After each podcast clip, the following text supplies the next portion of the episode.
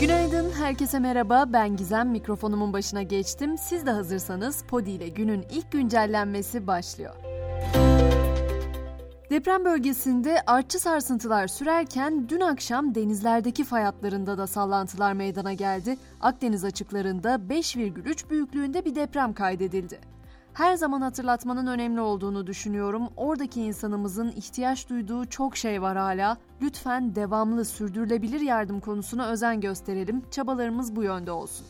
Üstelik bölge sadece sallanmakla da kalmıyor. Şanlıurfa'da dün şiddetli yağış sel getirdi. Eyyubiye Eğitim ve Araştırma Hastanesi'ni su bastı. Kentte yıldırım isabet eden bir kişi ise tedavi altına alındı. Kentte bugün de devam edeceği belirtilen yağış nedeniyle okullar tatil edildi. Başkent gündeminde ise son zamanlarda hep siyaseti konuşuyoruz ama dün Ankara Çankaya'da bir banka şubesinde kart talep eden müşteri görevliden olumsuz cevap alınca pompalı tüfekle şubeye ateş açtı. Olayda bir banka çalışanı yaralandı, saldırgansa gözaltında. Hızlıca seçim gündemini de özetleyelim. Seçim tarihi açıklandı. Bir yandan ittifak görüşmeleri devam ediyor. Diğer yandan partilerde aday adaylığı başvuruları başladı. Yeni tartışma konusuysa mevcut bakanların istifa edip etmeyecekleri. Çünkü muhalefet kanadı mevcut bakanların istifa etmeleri gerektiğini savunurken AK Parti ve Cumhurbaşkanlığı cephesi böyle bir durumun söz konusu olmadığını belirtiyor. Meclise bakacak olursak orada da Amasra'da geçen yıl 14 Ekim'de yaşanan maden faciası ile ilgili Meclis Araştırma Komisyonu taslak raporunu tamamladı. Raporda kazanın en önemli nedeni olarak tali havalandırmadaki yetersizlik işaret edildi metan gazı varlığının ve patlamayı tetikleyici unsurlarında gerekli önlemlerle yönetilemediği belirtildi. Facianın bir daha yaşanmaması içinse 120 öneri sıralandı. Dünyaya bakacak olursak bir yılı aşkın süredir gergin olan Rusya-Ukrayna savaş hattında tansiyonları yükseltecek bir olay daha yaşandı. Amerika'ya ait bir insansız hava aracı Karadeniz'e düştü. ABD İHA'larının Rus uçağı tarafından düşürüldüğünü iddia etti. Rusya ise bunu reddetti. ABD Rusya Büyükelçisini Dışişleri Bakanlığı'na çağırdı. Beyaz Saray'dan yapılan açıklamada İHA'nın uluslararası hava sahasında uçtuğu savunuldu. Rusya'nın müdahalesi tehlikeli, profesyonellik dışı ve pervasızca denildi. Moskova ise Amerika'ya ait İHA'nın Karadeniz'de geçici durum alanını ihlal ettiğini öne sürdü.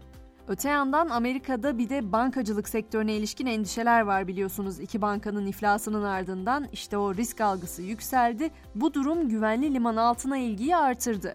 Gram altında ons fiyatındaki harekete paralel olarak 2 Şubat'tan bu yana en yüksek seviyesi olan 1167 lirayı gördü. Yunanistan'a geçecek olursak 1 Mart'taki tren kazasının ardından durdurulan tren seferlerinin yeniden başlayacağı açıklandı. Demiryolu ağının en işlek noktası olan Atina Selanik güzergahında yolcu ve yük taşımacılığı 22 Mart'ta yeniden faaliyete geçecek. Geri kalan bölgelerde ise yolcu trenleri 1 Nisan'da hizmet vermeye başlayacak. Fransa'ya geçtiğimizde tartışmalı emeklilik reformu nedeniyle 6 Mart'tan beri çöp toplayıcıların greve gittiği başkent Paris'te fare istilasından endişe ediliyor. Şehrin sokaklarında dün itibarıyla yaklaşık 5600 ton çöp birikti.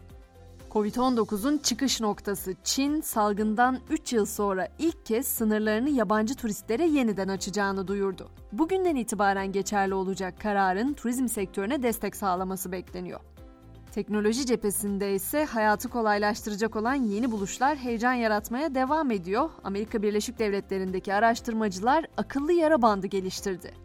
Bu bant elektrotlardan, enerji toplama bobininden ve iyileşme sürecine katkı sağlayan sensörlerden oluşuyor. Yaralı bölgeye verilen elektronlar sayesinde hücrelerin %30 daha hızlı iyileştiği ve bölgede cilt dokusunun yenilendiği belirtiliyor. Ama bu ileri otomasyon teknolojileri ve yapay zekanın gelişmesinden rahatsız olanlar da var şüphesiz ve onlar sadece sanatçılar ya da öğretmenler değil. Hindistan'da Hinduizmin en kutsal kabul edilen ritüellerinden birini yapan robot kollar endişe yarattı. Hindu ve Budistler ibadet edenlerin sayısının azalacağından korkuyor. Artık spor diyelim, ABD, Kanada ve Meksika'nın ortak ev sahipliğinde düzenlenecek 2026 FIFA Dünya Kupası'nda 48 takımın yer alacağı resmen onaylandı. Kupada 8 grupta 32 takım yerine 12 grupta 48 takım mücadele edecek ve toplam 64 maç yerine 104 maç oynanacak. Galatasaray ise milli maçlar dolayısıyla Süper Lig'e verilecek arada geliri depremzedelere bağışlanacak özel bir maç yapacak. Azerbaycan ekibi Karabağ ile Bakü Olimpiyat Stadında yapılacak mücadele 26 Mart Pazar günü saat 19'da oynanacak. Ve güncelleni noktalarken bu sabah Einstein'ın sözlerine kulak verelim istiyorum.